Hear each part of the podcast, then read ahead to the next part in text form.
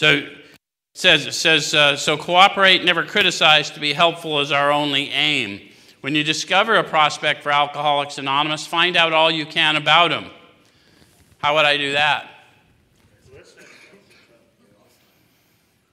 Yeah, I'm going to have to hear what's up, aren't I? Okay. It says if he does not want to stop drinking, don't waste time trying to persuade him. Who's the persuader? Alcohol, cocaine, methamphetamines, heroin, fentanyl, much more persuasive forces. Yes? Why am I going to try and talk them out of a high they're fixing to go get? Who could talk you out of it? Okay? So it says you may spoil a later opportunity. How many of you got turned off because of people's opinions about your use? See, my problem is not my drug use, my problem is your opinion about my drug use. Anyone relate? Okay.